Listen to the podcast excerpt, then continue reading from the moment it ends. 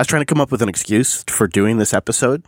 Like I was going to blame it on like, oh, it's summer solstice time, and then and then we kind of missed that. And then as I just kept trying to come up with ideas, like what's the hook for doing this episode? And then I realized we just kind of want to. I think the hook is you need a vacation, son. Oh, uh, yeah, that's true. I will be in Montana when this episode rolls out, but it's with three kids in an RV. Is that is that really a vacation? Have you ever seen any of the RV family trip movies? They're pretty close to reality.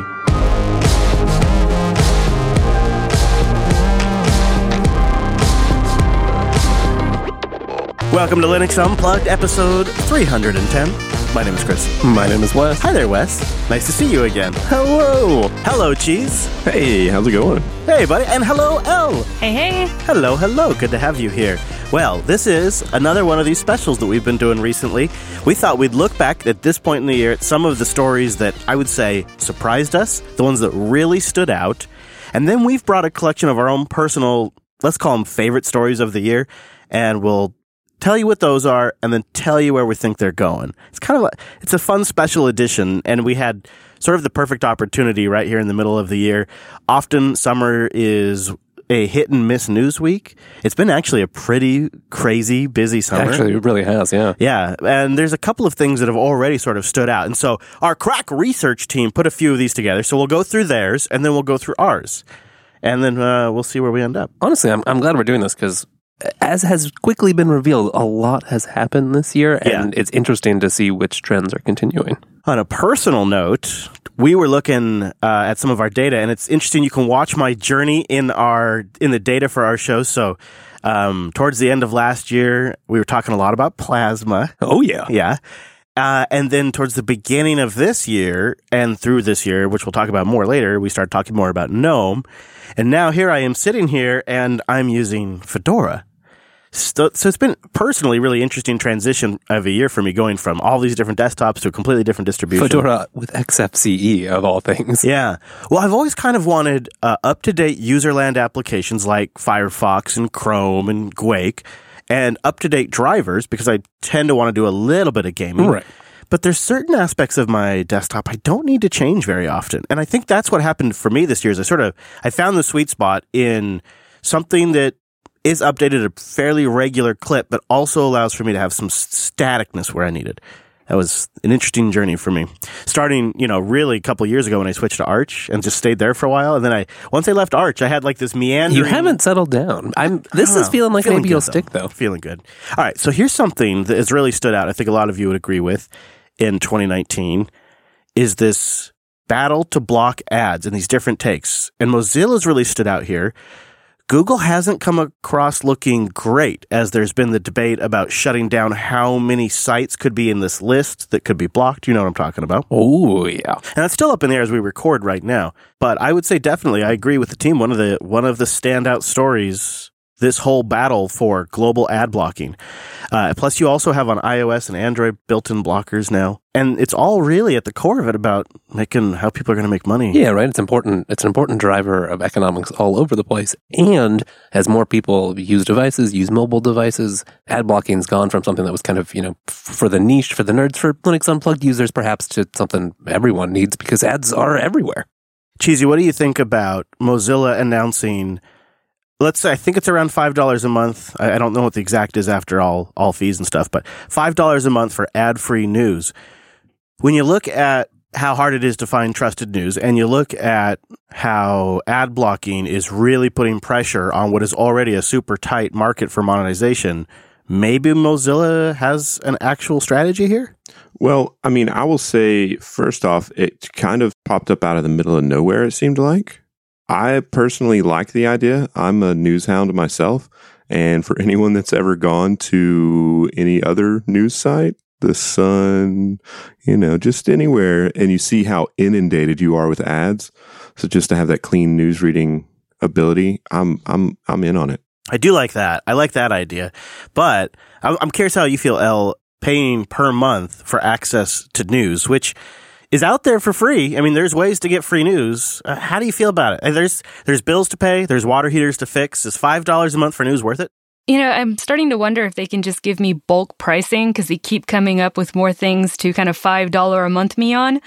But then there are times that I'm trying to read a news article and I can't even get to the X on the screen because there's so many pop ups. And I try to use ad blockers and it just won't give me the site. It says, hey, we see you're using an ad blocker. If you want to see it, disable it.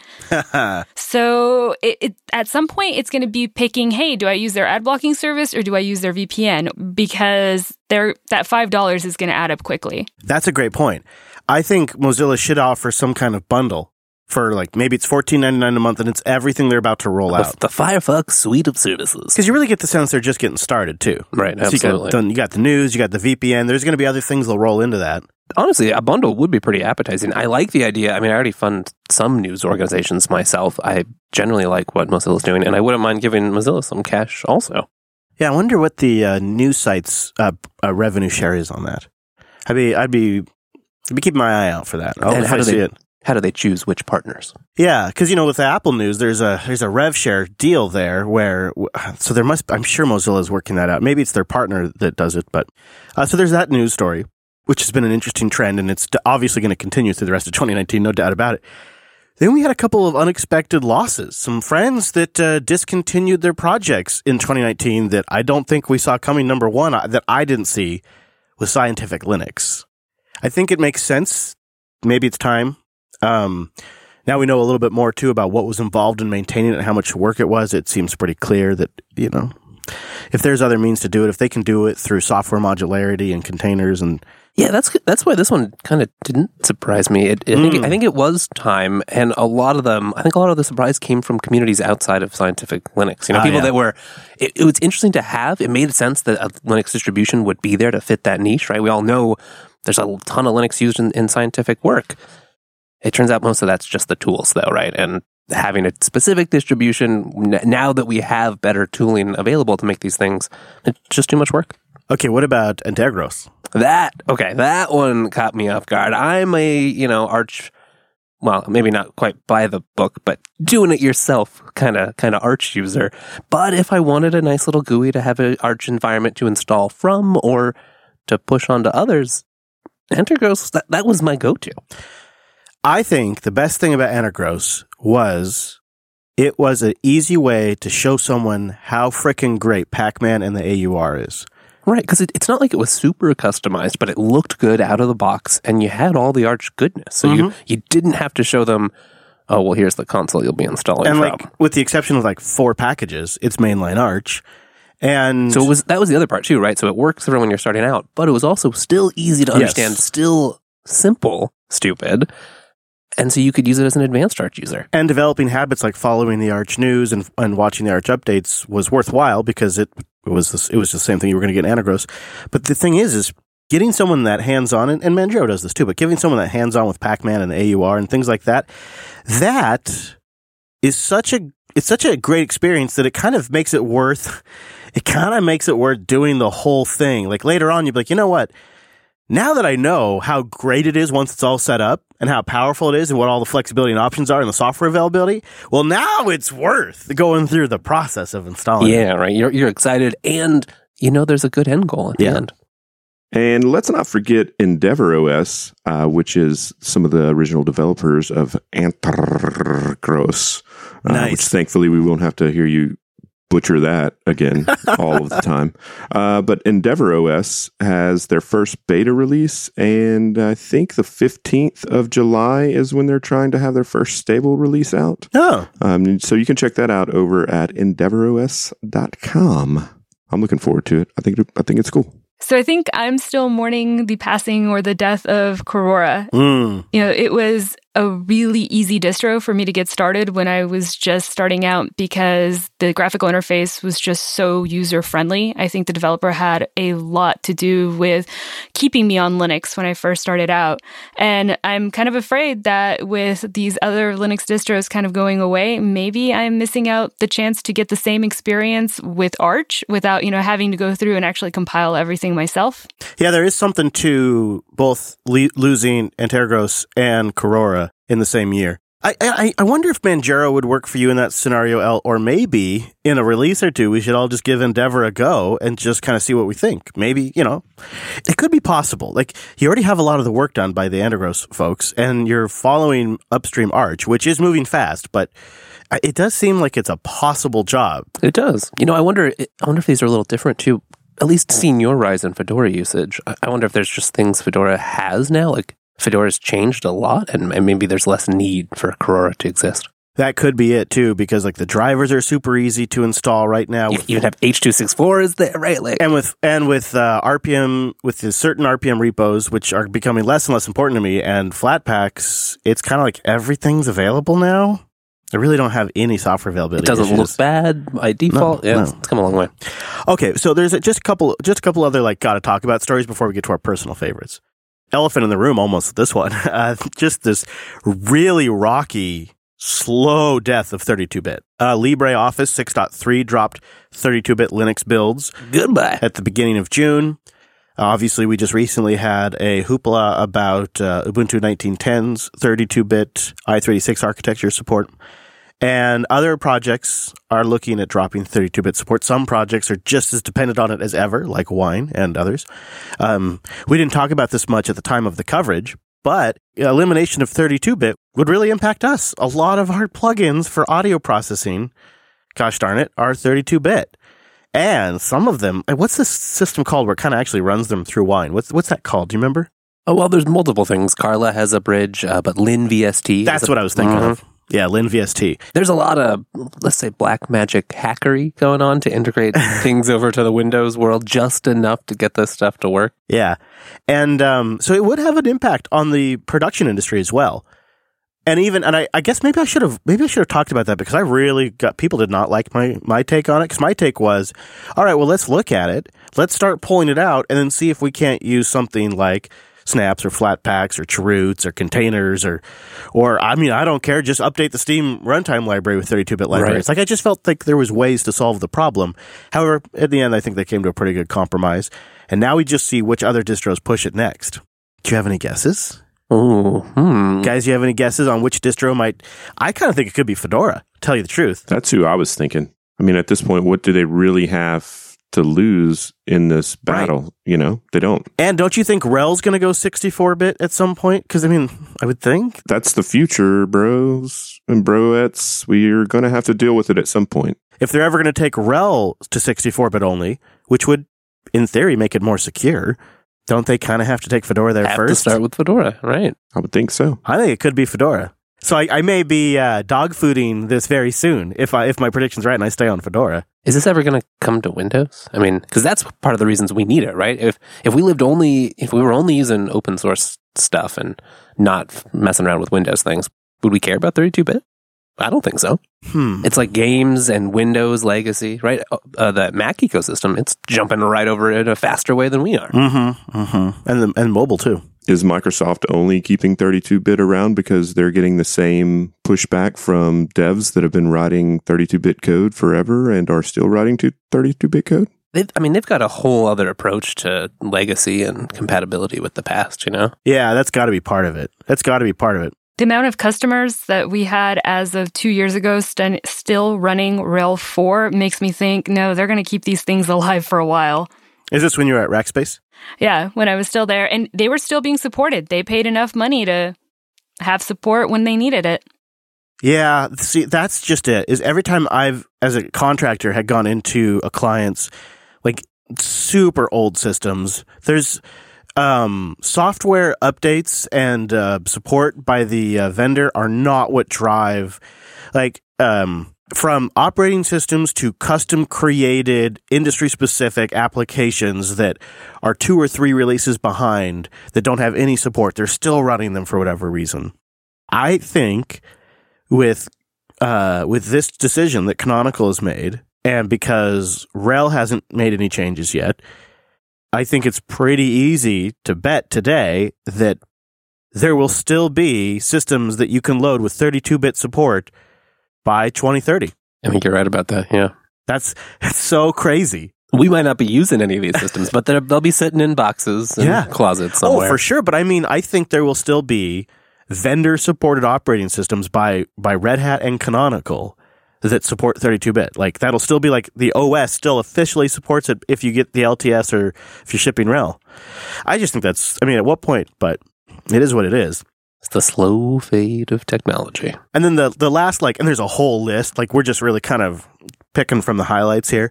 But the other one that I think we just all have to talk about is obviously in a word, you could say Microsoft, but I think specifically this the subsystem version two that is running an actual Linux kernel. The new big Linux distribution in the room. I was so sick of that joke. I was so sick of people calling like it's the best Linux desktop. I didn't say best. I didn't. I know, but you know people have been saying that. Mr. I can Dominick. think. Uh, right. the thing is, is like you're still booting Windows, okay? You're still loading a Linux kernel in a, I mean, in the VM. It's not like you're booting a Linux kernel. Yeah, the NT kernel gets to do all the real work there. Yeah. Yes, and it's uh, it's still Windows with its Windows things and millions of little paper cuts here and there.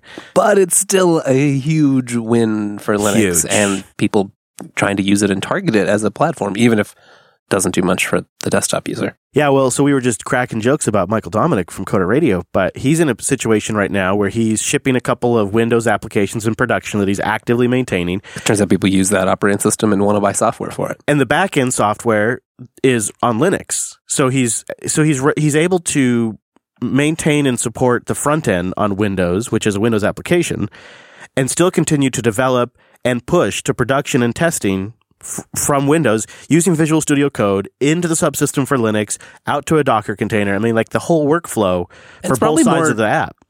Unfortunately, fortunately, I don't know. It's probably more seamless that way, right? Because Microsoft's spending a lot of time getting their hooks into this little minimal WSL2 VM. There are some solutions for running Windows pretty well virtualized on the Linux side, but I, I don't think it's going to be nearly as slick. Man, the the uh, the future tie-in between that system, Visual Studio Code, and Visual Studio itself, as well as GitHub and Docker and Azure. It's your cloud workstation, buddy. Ooh, wow! That I mean, that is what we are witnessing in 2019. Is just the beginning. It- that is, I mean, that is what people want, right? It seems like a pretty smart move. Is it? Michael Dominick does. Yeah, and I, I actually totally understand. If I was stuck in, if I was stuck on Windows, I, I'd totally understand. I try not to be that guy who's like just reactionarily worried about it, but I, my take on where Microsoft's at right now with this whole thing, having watched them this year and the last couple of years, is they are legitimately doing what they say they're doing, and they have every incentive to do that as they are in a growth industry right now where there is lots of opportunity for them to grow and make money and being open source friendly and standards compliant and interoperable is a great way to get market share. And I don't think there's any evil intent behind it at all. None. I think, uh, I mean, other than the motive to make profit, but then we could condemn every company. I don't know what their intent will be in, say, 10 years or 15 years when the market is completely saturated and it's no longer easy pickings. It's much harder to make money. There, the temptation may come back to start tightening down the screws again. But that's a long ways out. And it would seem silly to forfeit the benefits now just because of something that could happen. Like, It's hard, right? could Those also kinds blow of ourselves up. they're a huge part of the software industry, field, history, culture. And it's hard to say what companies do, right? So even even if you get open source ingrained into culture and management now, in 20 years, it could be a totally different setup. You just don't Same know. thing with Google. Same thing with Google. When you get different leadership in, things change. You know, maybe there's certain leaders that won't cross certain lines today. Uh, future leaders may be in different situations and not have the same background and be willing to cross those lines.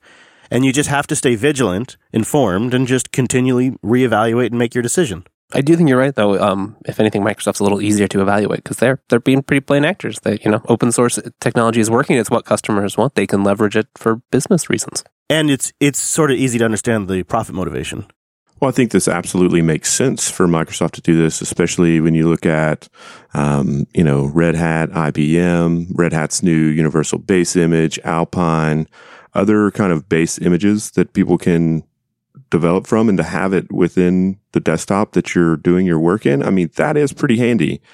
But to say it's the best Linux desktop, I mean, first we have to start at it being a desktop, which it is mediocre at at best. Say it, baby. Well, I'm just saying. I mean, I, I, look, I've, I've I work on all of these. I have all of these operating systems on a computer on actual metal in my house, and really, Microsoft could step it up a little bit in their uh, desktop game and their consistency and just the look and feel of the uh, OS in and of itself. I mean, if you want to look up all of your uh, development questions in Bing, go ahead, right? hey, have you tried Edge? It's really fast. That's what I hear. But no. Oh, Microsoft, it's, it's been good. It's been, I mean, it's been a good year for them, really. The GitHub, the GitHub I do need done. to spend some time playing with that terminal. You know, it's another one of those things where like sometimes you have to use Windows. So it, these are nice things to have when you're in that situation. Sometimes you do have to use Windows. It happens. I recommend when you use Windows to use safe practices and run it in a VM if possible. Boy, not not a ton in housekeeping today, but there's a few items. I've been mentioning this for a couple of weeks. Linux Academy is hiring. I just recommend going to linuxacademy.com and scrolling down. They got a careers link there. There's quite a bit of positions open from a range of development to training to some admin stuff. A lot of it's remote, full time with full benefits. Some of it's also at certain offices. So just check it out, linuxacademy.com. Scroll down to the careers section there. Maybe get some work. Also, I think System 76 is still looking to hire for their tech support team, so shout out to them. They're doing some hiring right now. Now, I just want to make a quickie plug for the Friday stream. If you haven't listened to the Friday stream yet, it's like a bonus version of this show. A lot of the same caskets on that and some and plus. Everybody has like a plus one sometimes, I swear. Somehow it's even more fun. It, we've been doing some fun stuff. And uh, in the uh, show notes, we should put this in there, Wes, because we don't have it right now. We have a link to a form you can help us fill out. We're gonna we're gonna do some Linux quiz questions on the show and test people's Linux trivia knowledge, all kinds of interesting things like commands, history, uh, anything you could think. And we need different levels of hardness too, like easy and hard and all that kind of stuff. We'll have a link if you want to help with that. Help out with that. It's a Google form that goes into a spreadsheet, and we track everything about you. No, no, not really. Um, that's not true. Check out youtube.com slash Jupiter Broadcasting for some of our more recent meetups that we've been holding, the virtual ones, different kinds of study groups on many different topics. I really, really like that burnout one that was just posted a few days ago. There's a lot going on. In fact, we got a whole new batch just on the horizon, don't we? Yep, we are getting AWS certified. So, this is a great certification, even if you aren't really sure what the cloud is all about. If you want to find out more, join us at meetup.com slash Jupiter Broadcasting. Yeah, they'll have the details there, including some stream info and all of that. Meetup.com slash Jupiter Broadcasting, where we also schedule our in person events as well. I also just got to give a hearty plug to Mr. Wes Payne over there, rocking the TechSnap. We don't mention enough on the show, techsnap.systems. Go check it out with him and Jim Salter from Ars Technica. Oh, the one, the only. Yeah, I love Jim. You guys are great on that show. Well, thank so much so. better than when I was on that show. So much better. So check that out. We're just taking it to the next level. That's all. you guys, you guys are like a good pair too. You guys balance each other out really well. Check that out. TechSnap.systems. All right, well, now let's get into uh, our favorite moments, the things that have really grabbed us. And uh, joining us now as we get into the segment, perfect timing, Alex is here. Hello, Alex. Hi, baby. hey there. Hey there. Thank you for joining us. And I think you're going to have some input on some of these. So let's start. Um, just really a quick acknowledgement. 2019, we saw L, Cheese, and Drew join the team and um, that's that's kind of amazing because th- it's like a variation. Drew was in the community, but he was new. L was in the extended community and now is like been the perfect fit. And Cheese had been in the community for like a decade, basically forever. And I'm curious. I kind of want to take. I kind of want to take like L's first impressions of like what it's been like to podcast, and then Cheese's had since he's been on the outside for so long. So let's start with you, L. Like first impressions now that you've joined this team of like podcasters. How's that gone? What do you think? I ask cautiously. Yep, I think you were scared to ask that. Um, no, it's been a lot of fun. It's been a big learning curve that I wasn't really prepared for. You know, everybody has a podcast. That's what everybody wants to do. And nobody, I think, really realizes if you're doing quality podcasting, how much work, how much research, and how many things you have to learn to do it right. Yeah, to do it right, it does take a lot of extra work. Turns out Chris doesn't just give you the script and then you read it on the microphone. I thought that's how it worked. Sorry about that. That's an option? and then, Cheesy, I'm curious uh, your impressions, having watched it from a long time from the outside, and now you've been brought inside the sausage factory, seen how we put everything together. You know, sometimes the meat hits the floor. Uh, what what is your before and after impressions? Well, um, you know, very much like El said, um, I had been listening forever, for a decade or more, and then you know, never really, I guess, respected how much work went into it. But it was, it was definitely interesting, especially whenever you were doing the video, how much work was going into that. I can only imagine. But being on the inside, it's great, man. I, I love it. I, it is a lot of work. There is a lot of research to do, you know, but it's all stuff that's right up my alley. So I feel kind of privileged now because I get to find some of these news sources and some of these, uh, these little tasty, juicy morsels of the Linux community before you know, they drop for everyone else. And so that, to me, that's one of the coolest parts of this job. Yeah. Plus the community is just great, man. Best. Just a great group of people to work with. The best. Linux Academy is great. My team is wonderful. I mean, it's been a great experience for me. I love it. Alex is also um, a new member of the community and to the team. And Alex, I think one of the interesting aspects of your story is you are new to the United States. Like it's that's a moving from London to the United States is it's a fundamental life change, and uh, you kind of found your people almost immediately. I can't thank the community enough. So my wife and I came on holiday or vacation to America last year, and we met you at Texas Linux Fest for the first time. And I met Cheese also. Props to him. Um, and we stayed in touch, you know, on Telegram as part of the JB Texas group after that. And when, when I went back to Texas Linux Fest this year, it was like meeting a group of old friends. Genuinely, I mean, and the community is just how can you describe it other than wonderful? It's it's really like there's these rings of community. There's people that are lightly involved, they listen and they kind of follow. There's folks that get more engaged in the different interaction mechanisms like Telegram or IRC or email or whatever. All, all, kinds of different ways to communicate. Yeah, yeah, and that's a little bit more of a niche. And then there's there there's like that that niche of a niche where it's the people we see in person a lot and we talk to a lot. And um, as people kind of filter into that smaller inner circle, like be, they do become lifelong friends. Like it's it's really something. Um, and we've just got through this massive push of events, which we'll, we'll talk about in a moment. But it has really kind of been we've been like in a pressure cooker of events recently, so it's we've gotten a full dose of it. But before we go there, Wes, Let's start with uh, your big standout items of the year so far. I, we got to do this now. We just got to do. If, if, we did this at the end of the year, it'd be like a four-hour show. So we got to oh, do it now. And I think I would have forgotten half the stuff. There's already a lot to keep track of. Yeah, yeah, big time. Um, you note in here, and I I agree. It has been an impressive year for gaming on Linux. Technically, Proton launched August of 2018 but it's really hit its refinement phase in 2019. You also got Wine 4.0 in 2019. And that's all great, but the story that really got my attention while I was doing some research for this show that's the story of AV1. Because, Chris, I'm sure you remember the dark old days of media playback on Linux when mm. MP3 was still super duper patent encumbered and Wes. you had to go to extra miles oh. to just find the right codecs to install. I paid hard earned money for the Fluendo codec so that way I could legally watch movies and play MP3 files. You good citizen, you. Thanks to things like AV1, that, that's just not happening anymore, right? I mean, even H.264, we're in a good place now, but it, it hasn't always been that way. I think AV1's a wonderful success story of, you know, different different actors in this space recognizing that this is a shared layer that they can all develop in the open with open source. They don't have to compete there. And they've done it in a great way. So one example is they needed a faster decoder for AV1, right? And they have a reference one, but it's really just designed as a reference for the spec. It's not for performance they reached out to the nonprofit behind VLC and contracted them to develop one. And now that's shipping in Firefox and it has amazing yep. performance. Yeah. And they're seeing some adoption. Like I think they, you know, it's early days, like 12% of media playback is, is not a lot, but it's 12%.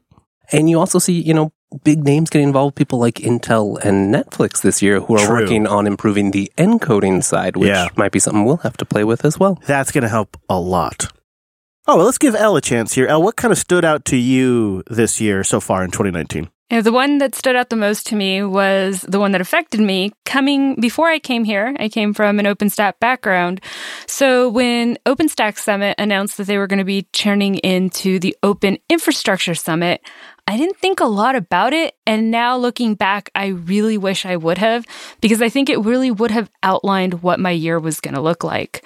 It really has gone from having several different types of conferences to almost every conference that I go to being focused around containers and more specifically Kubernetes.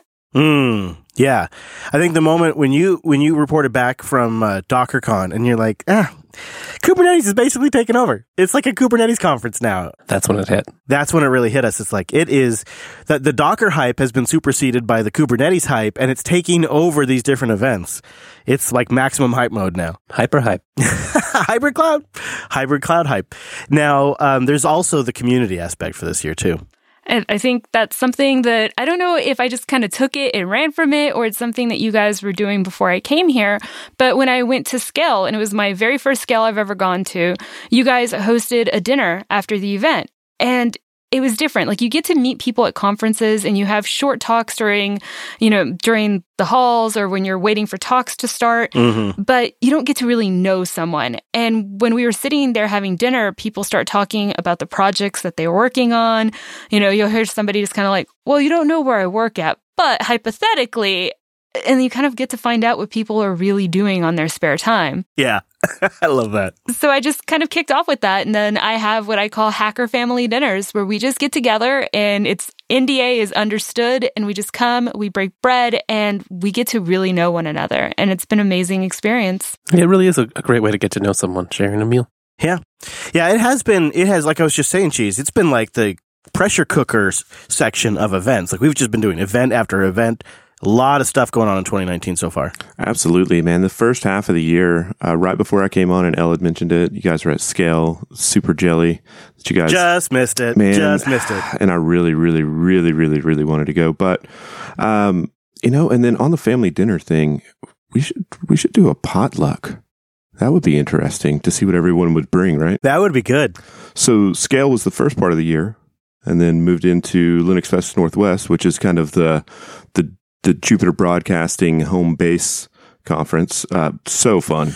Wow, Linux Fest was so crazy. Crazy. I hope it wasn't peak Linux Fest. You know, the thing that was the thing about Linux Fest this year is we just we just said Chase, just take care of the video for us. Just I, am done with video. I am take care so of it. glad we did. And then we and then we used that extra time to start up that room, and it was packed. Amazing. That was. I think that's going to be something I have to repeat. Absolutely. I, I think the room was. Uh, we had to end up turning people away from the room, and they still came in anyway. But uh, Elle had a talk there. Alex had a talk there. Jim had a talk there. I did. Jim just joined us. Hey, Jim. What's going on? oh, you know, just doing some podcasting. Uh, we were just talking about TechSnap a little bit ago. Yes, Jim did talk. Anyways, continue on, Cheese. Can't forget uh, Alan. Alan was there too, doing his talks. Oh yeah, Mr. Jude. Right. It was an amazing JB family turnout. That was really good. It was really awesome. It was really awesome. And then uh, right after that, two weeks after that. Uh, Chris, uh, myself, and Wes were all off to Boston for Red Hat Summit, of course, where yeah. all of that news kind of trickled out. Um, well, I shouldn't say trickled out, but all that news kind of came out of that. Uh, Bursted out. I mean, that was the release where they, the new RHEL was out, new version of OpenShift was out, Satya Nadella up on stage. The Red Hatter over here was very jealous that he, he wasn't there. yeah. Ironically, you weren't there, but we were. Red carpet treatment, lasers. Like it was, it was a real a real show. And and we have blog posts of all of these that we were at. So if you'd like to go back and, and look at some of these and read and, and kind of look at some of the pictures and kind of check out the event, um, you can do that at linuxunplugged.com. Um, also, Clear Linux, you and Brent went off to the Clear to the Intel campus to check out Clear Linux. Yeah, down to Portland. And y'all had an interesting stay at I think it was the Jupiter Hotel or something like that. Yeah, we stayed at the Jupiter Hotel and uh, made good connections with the uh, community manager for Clear Linux. That was really nice. And got unique swag from the Jupiter Hotel, which we actually still have in the studio with us right now. Oh, do you? You'll have to listen to the episode though to find out what it is because let's just say I don't I don't I don't want to bring the episode down.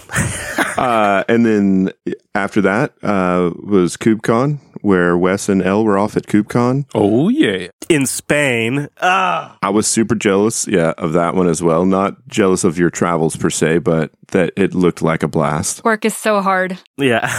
yeah, but that flight, you paid for it with that flight. That sounded awful. Yep. Uh, and then after that, Texas Linux Fest, of course, uh, where it was, you know, pretty much a big chunk of the crew there.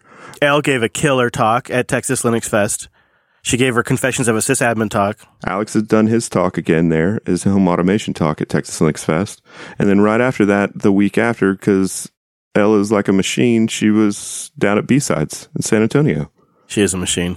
So it's been busy, busy, busy season for us so far. And uh, I expect we're going to have a few more coming down the pike. Yeah, we're not done yet. Uh, little birdie tells me we may be at Texas Cyber Summit in October. Say what? Leak alert, leak alert. Little birdie tells me that. We know those those little birdies. If they're talking about October, they got to be talking about all things open in Raleigh, right? Oh, maybe. Oh, we could we could do both. Are you coming to Raleigh, Jim? Oh, I'm absolutely going to Raleigh. I'm at All Things Open every year. It's a huge show. Oh, awesome. I'll have to buy you a beer. I live like four miles from the tower, so Oh yeah, cool. awesome. Look forward to that. I kind of want to be there. I Yeah, want to be at that table. I want to be sharing those beers. So, Jim, what's uh, struck you about uh, the news so far in 2019 in Linux and open source? Well, I mean, for me, it's a no brainer, man. ZFS 0.8 coming out. It's huge. Yes. Yeah. Also, I mean, the rebase, right, on uh, ZFS uh, for FreeBSD and other uh, other projects rebasing on ZFS for Linux. Yeah, absolutely. I mean, so, you know, all the new features in 0.8, like native encryption and, uh, you know, encrypted send and receive, those are all like, those are the big sexy things, right? But the rebase is really cool because it means that all the platforms get to get more tightly integrated in the future, you know? Um, we're moving, uh, BSD and Linux are going to be, you know, kind of one happy family in the, uh, in the same GitHub repositories. And, uh, um, you know, OpenZFS is going to become more of a thing rather than like a concept that, you know, ZFS on Linux and FreeBSD ZFS and, you know, on, on down the line are, are just sort of adhering to, you know? I'm really glad you joined to point that out because that wasn't on any of our lists for some reason. That's a big oversight. Despite us having had some great ZFS on Linux success just in the recent past, we take it for granted because it's so awesome. yeah, definitely, definitely. Just to highlight the value of community and things like that, Jim, you gave an excellent talk along with Alan um, at Linux Fest Northwest about uh, ZFS. And uh, ever since I have been using it, and we, we exchanged some messages on Twitter and things like that. And yeah, I just want you know, when, when people talk about community, that's the kind of thing that we mean, right? That you meet these people in meet space, in, in the real world, you exchange messages on Twitter afterwards, and you end up changing your workflows and, and adopting new technologies as a consequence. Absolutely. So, Alex, if you hit the point now where you're like, I don't know how I ever got by without ZFS, I kind of did recently. I did that when we switched from FreeNAS over to Fedora and we could keep the same pool and we just swapped out the operating system and we installed a radically newer, more up to date operating system and we were able to reconnect those pools and everything worked just fine. I was like, okay, that's, Legit. that's legitimate. I must admit, my mind blew a little bit when I started using uh, ZFS Send over WireGuard this weekend, though.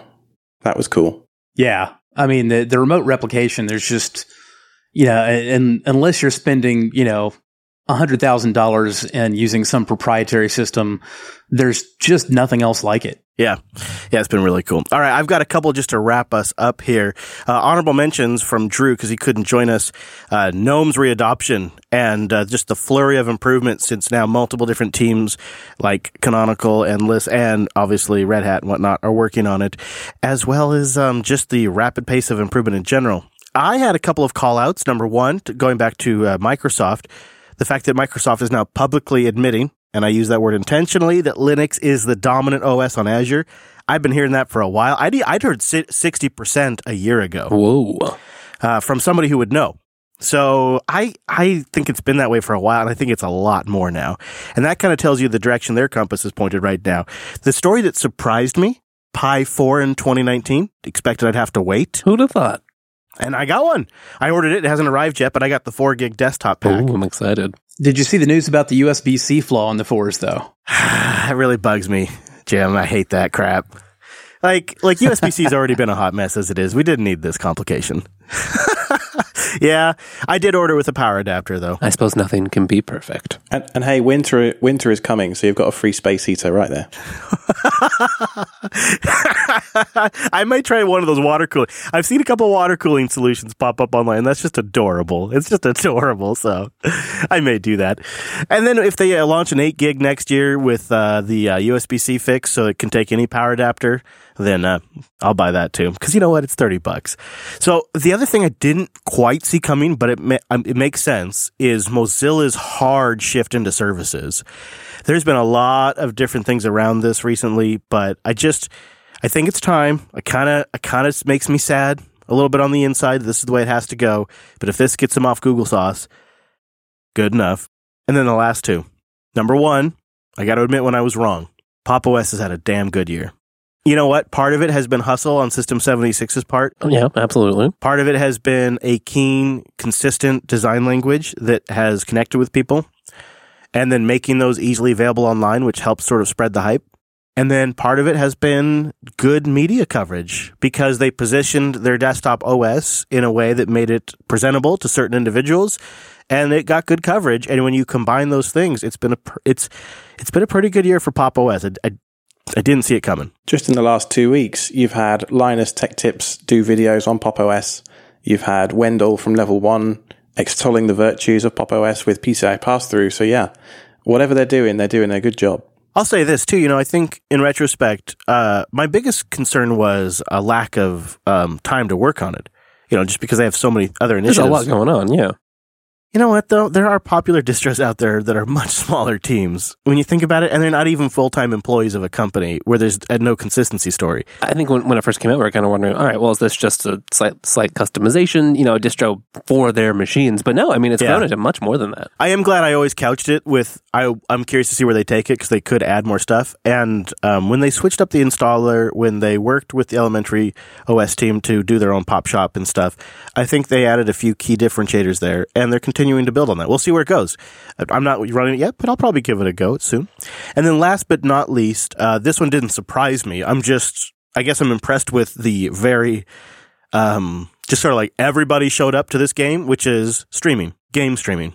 Stadia is sort of the forefront in our community, but Microsoft has a solution, Nvidia has a solution, um, Sony has a solution, and then Apple has their subscription service, which is not game streaming per se, but it's sort of like all you can eat games that download to the iOS device as you need it. So kind of like game streaming, the except spirit for of it's offline. on demand games as you need them. Yeah, those have been sort of my uh, eye poppers or surprises or, uh, like I said, sometimes corrections I think I need to make. that Pop OS one. How did you not see gaming as a service coming though, Chris? Not so much I didn't see it coming. I think I, you're right, because I actually was an OnLive, um, you know, like beta user back in the day. And uh, I actually have an NVIDIA GeForce streaming service active subscription. So I actually do some gaming streaming. But um, I think what I didn't expect is that everybody would show up. It kind of popped all together right at the same time. Yeah, like Microsoft, Sony, and Google all just like, hey, by the way, uh, boom. But you know, it's really when you look at it in the term like the services world, where everybody's trying to grow their services revenue, they got to do everything they can, right? Everybody's got to get that reoccurring revenue. Woo! So it does make sense in that context quite a bit. I hate to admit it, but I bought the uh, Stadia Founders pack thing. Why do you hate to admit it, Chris? Because it's 180 bucks for a Google game streaming service that is probably going to get shut down in four years. well, it could be more expensive. You just divide it by four. It's fine. Yeah, yeah. Actually, but I- you know what? I do it for the people. Well, at least I am very curious. At least you still end up with a Chromecast, right? you know a good point, and probably a Bluetooth controller I could probably use for something else. Exactly. Well, and let's not pretend any of us hasn't wasted more than $180 on some project that didn't pan out. Touche. Man, thanks, guys. You're making me feel a lot better about my impulsive decisions. We just all bought it too and want to play there with you. yeah, that's what it is. I'll have it set up here at the studio. I compare those kinds of media boxes to the Nvidia Shield. I bought one uh, four years ago for 150 pounds, and yeah, that thing's still my main media machine. So if you get four or five years out of it, I think for that kind of money, it's good. You know, the the future of this technology is all you know virtual GPUs and that kind of thing. So they're not. It's not a one to one relationship with the hardware they have to have in their data centers. And they're using some of the you know pass through type technologies we talked about in Lab a couple of weeks ago to make this a reality. It's th- this technology is just super duper cool, and and these are the use cases that happen as a consequence. It's it's a lot of fun. And Stadia could have longer term ramifications for Google's other platforms. Obviously, Chromebooks. I mean, that's Right. a given. But you could you could imagine a future where game developers could accelerate a portion of their Android game on a Google GPU cloud if they're on an Android client that doesn't support you know that those GPU extensions or isn't fast enough or the battery life is low. Why not just sort of offload some of that and have it uh, have some bits of it uh, just stream back down to the client? I like that. You break your phone, you switch to your backup phone, you keep playing all the games you have. Not if you're Huawei though. No, oh, too soon, too soon. Way too soon. Go get some Jim and Wes over at TechSnap again, techsnap.systems. It's a great show. Go check out Elle over at Choose Linux. She joins Drew and Joe on a new, revamped, refreshed, and better than ever Choose Linux. Love the last couple of episodes. Go check those out. Choose ChooseLinux.show. And maybe we can get them to try Endeavour and report back to us. Hmm. I like you delegating, Wes. Look at you. Oh, whoopsie. That's some uh, that's some management level thinking right there. All right. In the meantime, go to linuxunplug.com for all of our link subscription stuff and whatnot, and join us live on Tuesdays over at jblive.tv, where we'll see you then.